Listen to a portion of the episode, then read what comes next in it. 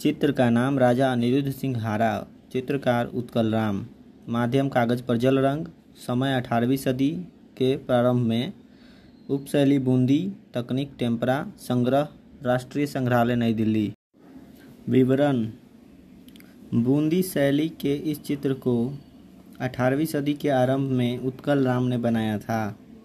इस चित्र में तेज गति से दौड़ते सफ़ेद घोड़े पर सफ़ेद अलंकृत वस्त्रों व विशिष्ट आभूषणों के साथ साथ सिर पर बेहद अलंकृत मुगलिया पगड़ी धारण किए हुए एक युवा राजपूत राजा को दिखाया गया है।